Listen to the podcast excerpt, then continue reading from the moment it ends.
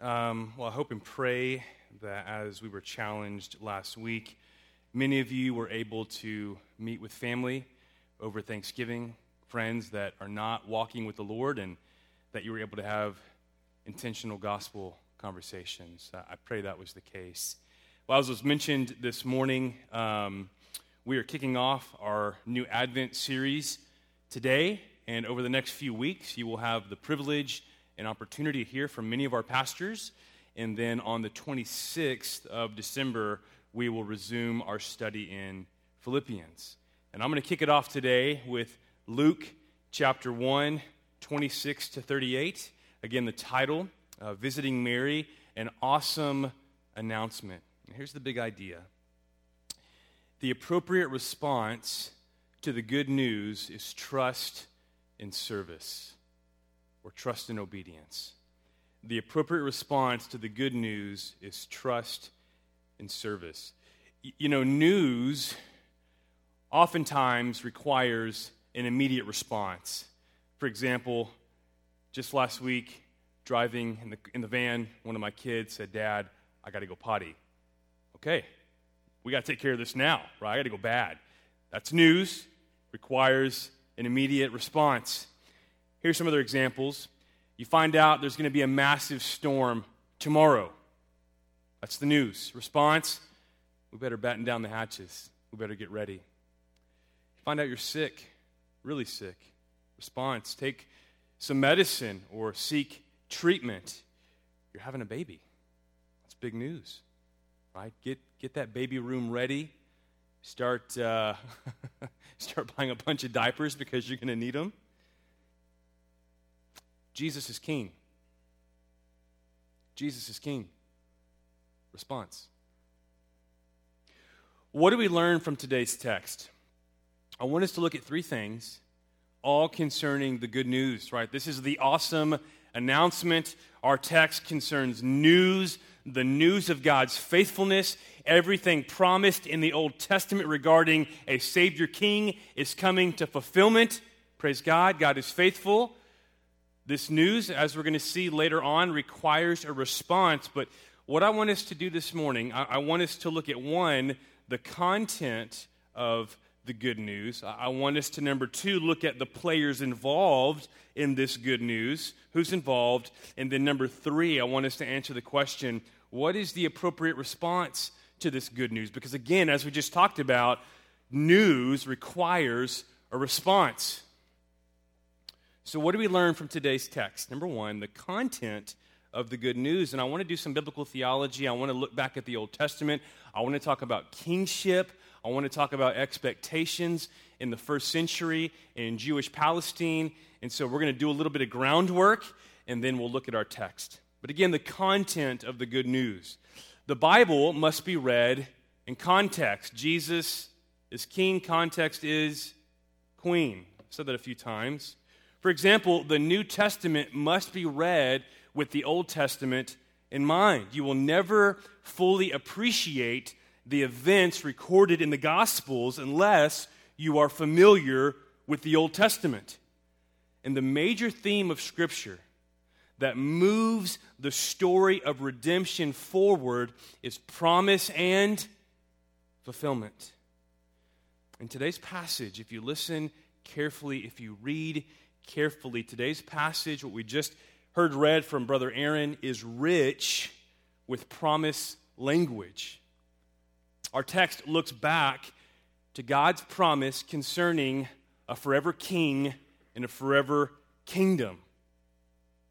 So let's do a little Old Testament review concerning the theme of kingship. In the early chapters of Genesis, so we're going way back. We're going back, back. We're going back to the Old Testament. In the early chapters of Genesis, God establishes his kingship. He rules over his people, Adam and Eve. In fact, he rules over the cosmos. He's the creator of all. Amen? He's king.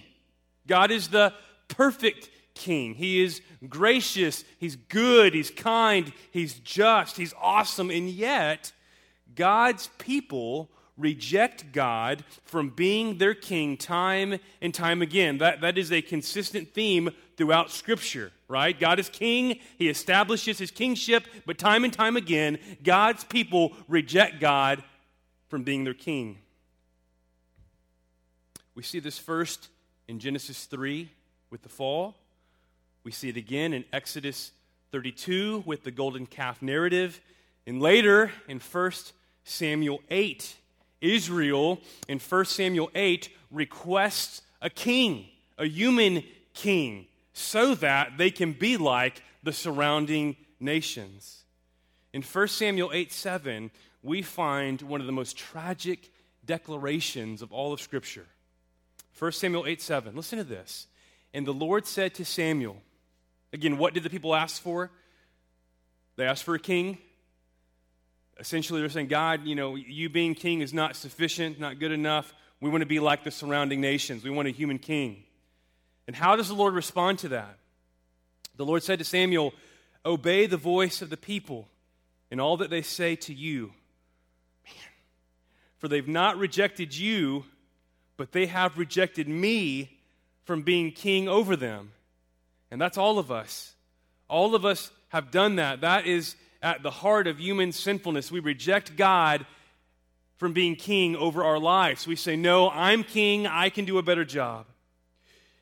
What we see throughout Scripture is that life without God as king only leads to disappointment, dismay, division, and death. And what we're made to see relatively quickly in Scripture is that life without God as king simply won't do. Just take a moment today to read through the kingship narratives. Life without God as king simply won't do. Why? Because God means to be king over his created and rescued people. What we see throughout Scripture, again, we're going to go big picture. I'm preparing the ground, and then we're going to move into our text. But what we see throughout Scripture is that God creates and rescues, and that those he creates and rescues, he means to rule over. Amen? Those that God creates and rescues, he means to what? Rule over. It's his right. It is his right. One of the clearest examples of this is seen in the Exodus. In the early chapters of Exodus, God reveals that He, and not Pharaoh and not the false Egyptian deities, but He alone is truly King. He delivers Israel from slavery and then graciously commissions them to be His light of the world people. Exodus 19:6 And you shall be to me a kingdom a kingdom of priests and a holy nation. And as mentioned above, it doesn't take long for Israel to reject God as their king. Exodus 32.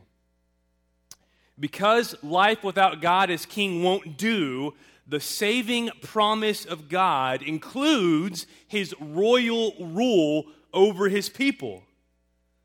So God's promise of rescue includes a king. A king. God would provide a king who would serve as his agent of rescue and healing. And this king to come that's promised throughout the Old Testament would put things right. And this brings us to the promise of the Messiah, which simply means anointed one. The Jews in Jesus' day were longing for this king to come. His coming would be what? It'd be good news. It'd be great news, right? In fact, inherent to the promise of the gospel is the promise of God's rule, a king. We see this in Mark 1:15 at the launch of Jesus' public messianic ministry. Jesus says the time is fulfilled, the kingdom of God is at hand, repent and believe in the gospel. Think of it this way. The gospel includes the promise of both a new heart and a new king. And the former, a new heart, is necessary in order for God's people to both acknowledge and embrace the new king, right? So a new heart is needed in order for us to recognize and respond to the latter, the new king. One more thing. Not only would this future king rule over God's people, but he would rescue God's people. He would do this by both living for his people and dying for his people. So think of it this way this is simple. Write this down if you would like. The new king would rule, rescue, and what? Represent. The new king. So again, if I, I, am I am summarizing a lot of Old Testament promise. The new king to come, the Messiah. We'll talk about here briefly, he's going to come from the line of David. This new king would really do three things. He would what? He would rule, he would rescue, and he would represent. And that is the Old Testament backdrop against which our passage this morning must be read. All right? So, Gabriel's awesome good news announcement to Mary is what? It is kingly in theme and content, and this really begins in verse 32. So now we're getting into the content of the good news. Next, we'll look at the players involved. And then lastly, what is the response? What is the response? So, the content, again, I'm arguing, and I think it's very clear that the content is kingly. The theme is kingly. Verse 32 He will be great, and he will be called the Son of the Most High. And the Lord God will give to him the throne, throne of his father David. And he will reign. What do kings do? They reign. He will reign over the house of Jacob. He will reign over God's people forever. And of his kingdom, if you weren't listening, just in case, his kingdom, there'll be no end to it. It's forever. I mean, that's good news. Forever king, forever kingdom. And Mary, and again, you can't blame her, said to the angel, How will this be since I'm a virgin?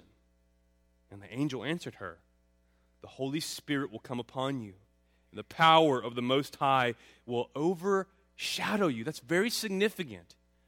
There's some Old Testament language that we're going to look at here briefly. Therefore, the child to be born will be called what? Holy. Ooh, the Son of God. Okay, so man, I, I wish I could spend two hours. Don't worry, I'm not. But two hours unpacking all of this. This is so good. Great. So, how is the coming king described? Great. He will be great. The Greek word, megas. Mega. Mega means what? Big, great. He will be megas. This pertains to being great in terms of status. He will be important. Are any of us good, let alone great? No, but he will be what? He'll be great. He will be supremely important. As one scholar notes, and this was interesting, when used by itself to describe someone, megas refers only to God in the Old Testament. Therefore, it's possible and likely that this is an intentional reference to the deity of Jesus Christ. He will be great. Who alone is great? God. I mean, what a way to start an announcement. He's going to be great. Who alone is great? God. Hint, hint. Son of the Most High. This title simply means Son of God. Son of God. Now, again, we, we typically ascribe to that title, and I believe right, rightfully so, deity, right, Son of God. But it's more than that. Israel in Exodus 4 is called God's son. Is Israel divine? No. This title, Son of the Most High, Son of God, means that this individual to come, his relationship with God is going to be unique, it's going to be special, it's going to be intimate, they're going to be close. Oh, man. And then the throne, the throne of his father David. Who sits on the throne? A what? The throne of his father David. And he will reign. Who reigns? Kings reign. He will reign over the house of Jacob how long? Forever. And of his kingdom, there will be no end. Now, the obvious background here is 2 Samuel 7 and the promise of the Davidic covenant. The Messiah was expected to come from whose line? David's line. That's repeated throughout the Old Testament. And this is already highlighted for us in verse 27 with the mention of Joseph's Davidic lineage. But if you know 2 Samuel 7, 2 Samuel 7 looks ahead to God's great forever king and his forever kingdom. Now, also in the background here is Isaiah 9, 6 and 7. Let me read this quickly Isaiah 9, 6 and 7. For to us a child is born, to us a son is given. I'm, just, I'm hearing Handel's Messiah in my mind right now as I read this. You know, talk about a date. Early on, Haley and I weren't married yet, and I surprised her by taking her to Houston to witness Handel's Messiah. And I was like, oh, she's going to love me now. She, she liked it. she, I loved it. She liked it. It was, it was a sweet moment. Sweet moment. For to us a child is born, to us a son is given, and the government shall be upon his shoulder. And his name shall be called. I'm going to sing it. I'm not going to. I want to. Dave, Dave said, Sing it. Oh, no, you don't want to sing it. Oh, it's hard. I want to. His name shall be called Wonderful Counselor, Mighty God, Everlasting Father, Prince of Peace. Of the increase of his government and of peace, there will be no what? No end on the throne of David and over his kingdom, to establish it and to uphold it with justice and with righteousness from this time forth and forevermore. The zeal of the Lord of hosts will do this. You know, every time we find ourselves in an election year, I warn God's people, I plead with God's people to not put their hope in a political leader. Yes, we should vote, and we should vote as the Word of God leads us, but we should not put our hope in a man. We should always put our hope in the true King, the supreme King, the King of kings, who is sovereign over all, who is Jesus. Every earthly king falls short, but Jesus is the perfect King. Amen? And he's come and he's done his kingly work. He's lived and he's died and he's been raised to establish God's saving rule for his people. And he commissions us to go and extend his saving rule by making disciples. There is no king like Jesus. There's no king like Jesus. I wish we had more time. I would love to unpack Isaiah 9 more, but suffice it to say, Isaiah 9, 6 to 7 speaks of the promised king's divine identity, his Davidic lineage. He's going to come from the line of David and his eternal rule. And then we have the title Holy, Son of God. Why will he be holy? Who will come upon Mary? She's a virgin. She's not been with a man. How is this, how is this going to happen? By the Spirit of God. Amen? And because of that, he, the promised king, will be called what? Holy Son of God. As the Holy Son of God, born of a virgin, Jesus was set apart, anointed, and empowered by the Spirit for a specific task the rescuing of God's people through his perfect life, sacrificial death, and glorious resurrection. Now, when we hear that adjective holy, we, we tend to think of character, right? Man, that dude is so holy. Right? I mean, he's just he's a godly brother. That's not what it means here. Is Jesus holy? Yes, perfectly holy, sinless. But this word here means set apart. The Spirit of God would set apart the Son of God for a specific task or mission, which is what? The saving of God's people through his perfect life, sacrificial death, and victorious what? Resurrection. He was set apart for a specific purpose. There is no king like Jesus. Now, the mention, man, I, I could talk about this all day. Please don't. Oh, I will. You watch it, I will the mention of the Holy Spirit is significant. I've often told people, like, learn to listen, learn to read the Gospels, the New Testament with Jewish ears.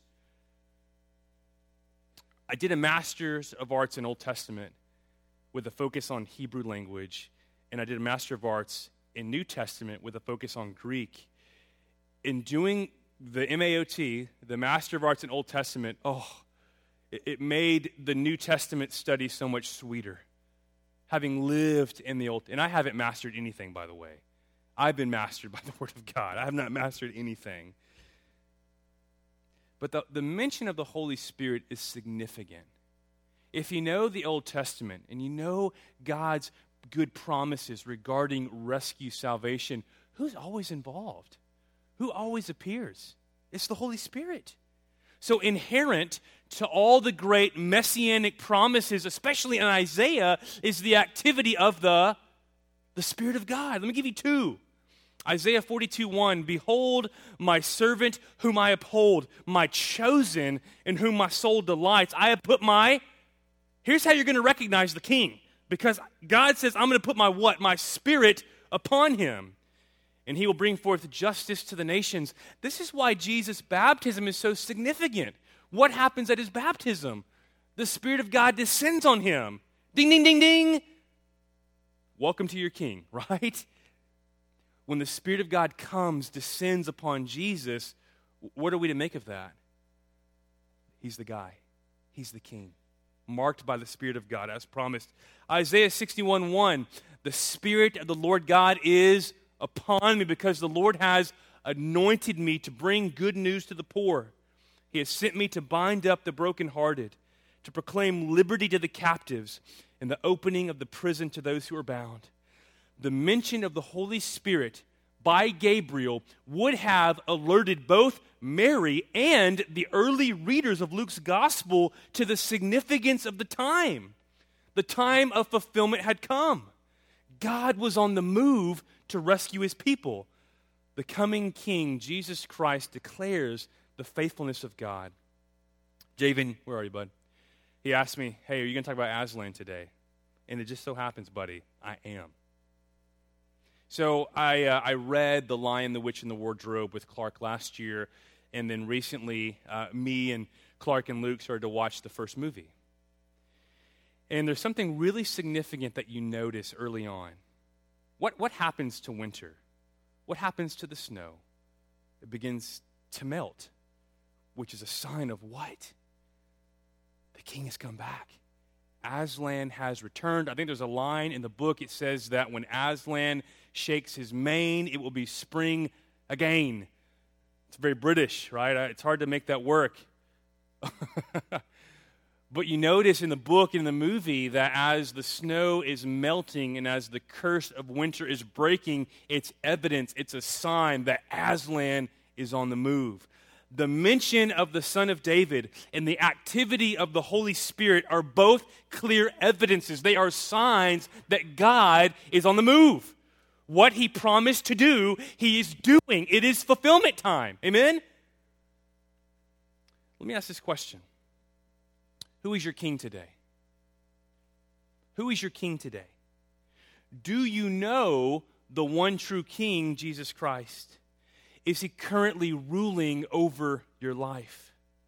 Have you stepped off the throne and acknowledged that you're not king? That's repentance, okay? Repentance is stepping off the throne. It's saying, I'm no longer going to go my way. I'm going to go God's way. I'm going to trust in Jesus. I am not a good king. Christ is king. Have you done that?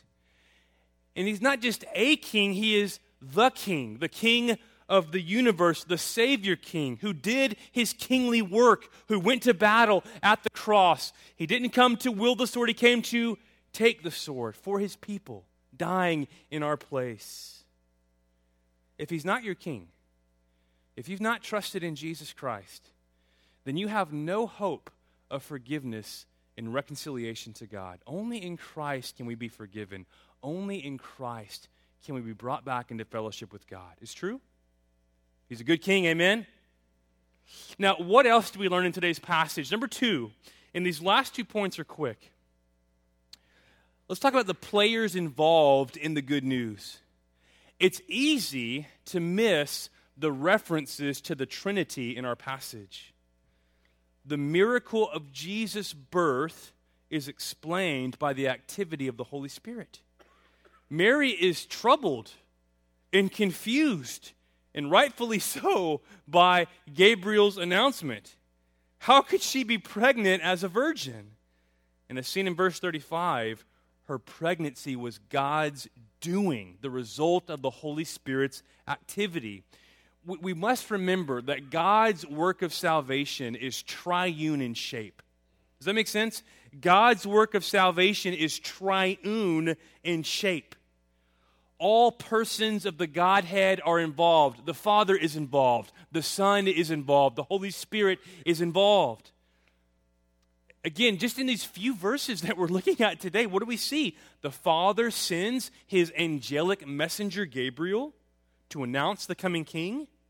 Furthermore, the Father sends the Son to rescue, represent, and rule over his people. Think of the three R's. That was the expectation the king would come, the Messiah to represent, rescue, and rule over. The Father is mentioned as what? The most high and as God in verse 35, verse 32. And of course, the Son comes, the incarnation, to accomplish his kingly work and to rule over his rescued people. The Son, Jesus, is emphasized as the long awaited Davidic king who will rule with justice and righteousness. And finally, we have the mention of the Holy Spirit. Jesus' miraculous birth was God's doing by means of the Holy Spirit. So, again, in these few verses, we have the mention of the Father, the Son, and the Holy Spirit. God's work of salvation is triune in shape. Now, this is cool. This is one of those moments you're like, oh man, that's sweet. You ready? Like, you'll think about this all day long, I promise you. You'll be eating your turkey leftovers, your, your stuffing, but oh man, that's, yeah, okay, cool. Back to dessert now. The parallels between Luke 1:35 and Genesis 1:2 cannot be missed.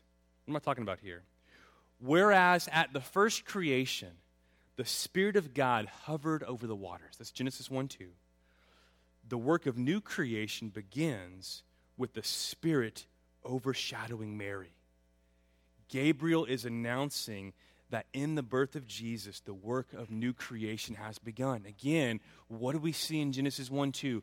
The Spirit of God hovering over the waters. And then here in our text, Luke 1 35, the Spirit, the same Spirit overshadowing Mary. The work of new creation has begun. As the Spirit was at work at the first creation, so the Spirit is at work initiating the new creation. Amen? The point is this when we talk about Christmas, the birth of Jesus, we must recognize that this involves all members of the Godhead the Father, the Son, and the Holy Spirit. Here's the last question, last point. What is the appropriate response to such an announcement? I mean, the, the king has come. Not a king, but the king. God is faithful. He's done what he promised to do. The Father, the Son, and the Holy Spirit, the one true God, has acted on his saving promise to rescue his people through the King, Jesus Christ. So, what do you so what? What do we do now? What's the response? Listen with that. And I think Mary is a great example of a proper response to the good news of Jesus Christ. The appropriate response to the good news, verse 38, and Mary said, Behold, in Greek, idou, behold, I am the servant of the Lord. Ooh, let it be to me according to your word. Oh, now you're like, so what? I mean, girl scared, right? It's a big announcement. Do you realize what this would have meant for her? Again, listen to Mary's response. Behold, I am the servant of the Lord. Let it be to me according to your word. And the angel departed from her. There was nothing else to be said. No need for further conversation. She has responded appropriately. Mary trusts the word of the Lord. And this trust is evidenced by her submission to God's plan. Let it be. The Beatles did not start that. It goes back to Mary, right? Let it be. Let it be to me according to your word. She doesn't doubt. She believes. She doesn't argue. She obeys. She comes under the word of God. Mary embraces God's call on her life. Now, this was extremely risky. Let's talk about the risk here. Would people believe her? Would they understand? Would her family support her? Do you know that in the Jewish world, the penalty for adultery was death? When homegirl gets pregnant and she's not yet married and she's claiming to be a virgin, it don't look good. What was the penalty? Death. Death in this world. She could lose everything her family, her fiance, and even her life. This is serious stuff. Here we see the cost of discipleship. God's revealed will in His Word is not easy, but it's worth it. Amen? It's worth it. What is the Lord calling you to today? Think about that. What is the Lord calling you to today? If you're a husband, I'm going to give you all the answers, okay? I know the answers. Man, you don't know me. I, I don't have to. I know what the Word of God says, okay? So listen, listen up. If you're a husband today and you claim to be a follower of Jesus, He's calling you to love your wife as Christ loved the church and gave Himself up for her. If you're a mother or a father, He's calling you to faithfully bring God's word before your children, to train them up in the way they should go. If you work, raise your hand if you work. You have a job. If you work, He's calling you, according to His word, to do your work as unto the Lord for His glory and not yours. Not selfishly to accumulate more, but to serve and to generously give of yourself for the sake of others. If you're a young man here today, he's calling you to live a sexually pure life, to guard your heart and your eyes, to turn from sexual sin and to live as a godly man.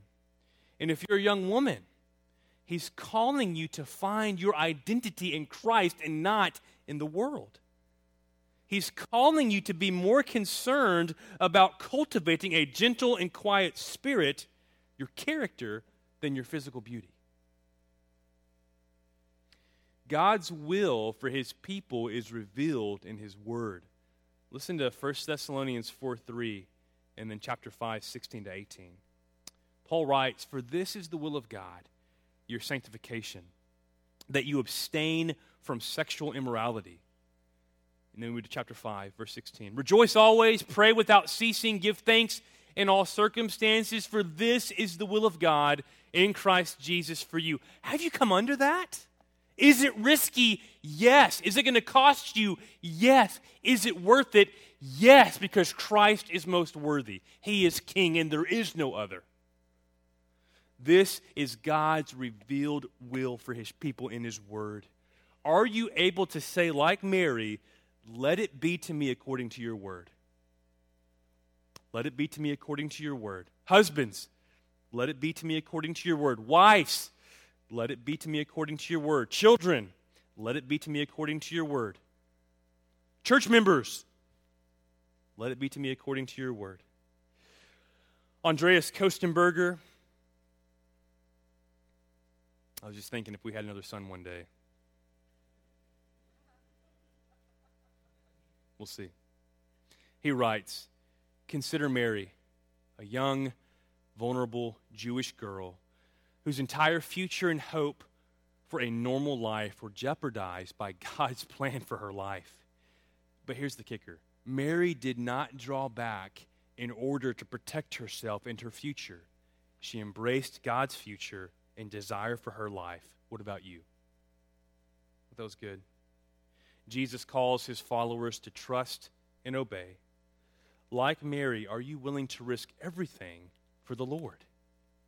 Have you said, and are you continuing to say, like Mary, I am the servant of the Lord, let it be to me according to your word? Again, remember the Christian life is not safe, but it's worth it because Christ is worth it. He is most worthy, He is King. Let me sum it up. Let me sum it up. Let me try to at least. Gabriel's announcement of good news to Mary is that the long awaited king was coming. She would miraculously bear this child by the Holy Spirit. This would be the long awaited Son of God and Son of David, the Messiah, who would rule over, represent, and rescue God's people. And as we saw, this saving work would be triune in shape. The Father would send His Son, His Son would be set apart by the Spirit to accomplish His kingly work. Since Jesus is the true King, the question one month's answer is this. So, again, what's established here in our text and throughout Scripture is that Jesus is the true King, and it begs the question Is he your King? Is he your King? Have you bent the knee to King Jesus? Have you trusted in him for forgiveness and a forever relationship with God? And finally, like Mary, have you submitted to the revealed will of God, God's plan as laid out for us in His Word? Have you said, Let it be? it's your word, let it be. Have you decided that Jesus is worth your very life? Have you settled for a safe and easy form of Christianity, which is really no Christianity at all? One marked by little or no faith and little or no risk. Here's how our passage moves. If you're taking notes, you're like, why didn't you just say this and be done? Jesus is king. Jesus is king. This is God's faithful provision. He is worth our very lives, so trust him and obey. That's the text, all right? Jesus is king. This is God's faithful provision. He is worth our very lives, so trust him and obey. One more time. Jesus is king. This is God's faithful provision. He is worth our very lives. So what? Response trust Him and obey. Let me end with these discussion questions. Who is your king today? Now think about that. And if you say it's Jesus, what is the evidence of that? Oh, yeah, you know, my, my king's Jesus. Well, how, how do we know? How do you know? What is the evidence that Jesus is your king? So, who is your king today? And if it's Jesus, what is the evidence that he is ruling over your life? Number two, what does today's passage teach us about the promised king? And number three, have you said, like Mary, to the Lord, Behold, I am your servant? Why or why not? Have you, like Mary, said to the Lord, I am your servant? Let it be to me according to your word. Why or why not? I'm so thankful for the gospel. Amen. The good news of Jesus' life, death, and resurrection. I've been trying to emphasize more and more that, again, we owe a debt. All of us. We've all sinned. We've all fallen short of the glory of God. We've all missed the mark. That's what it means to sin. We owe a debt and we can't pay it because that debt is a perfect life. But one has paid it. One has lived a perfect life. And it's the king we've been talking about all morning. How does Gabriel describe him? The first word He will be great. None of us are good, let alone great, but He will be great. He is great. He lived the perfect life, He paid our debt. But because we've not lived a perfect life, we've fallen short. What do we deserve? Punishment. We've sinned against an infinitely holy and perfect God. Therefore, we deserve eternal punishment. Hell, God's wrath forever. But guess what?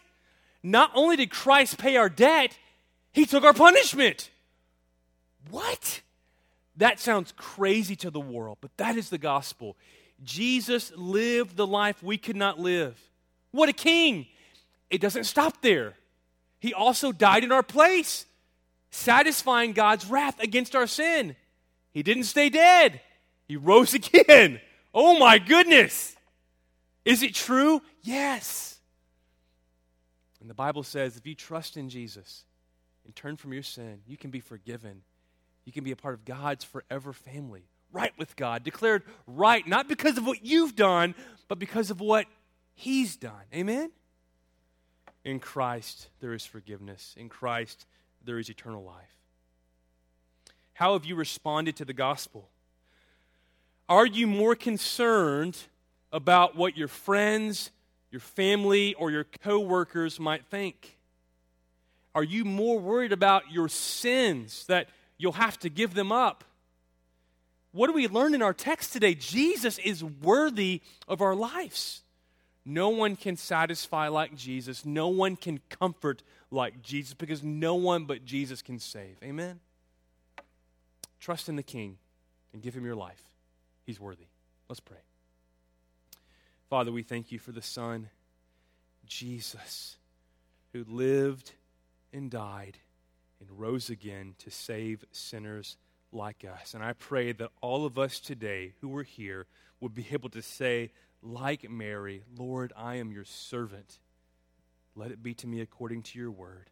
Help us as a church family together to come under the word of God. And we pray, Jesus, that you would rule over us by your word for your glory and our good and the saving of many souls. And it's in Christ's name we pray. And all God's people said, Amen.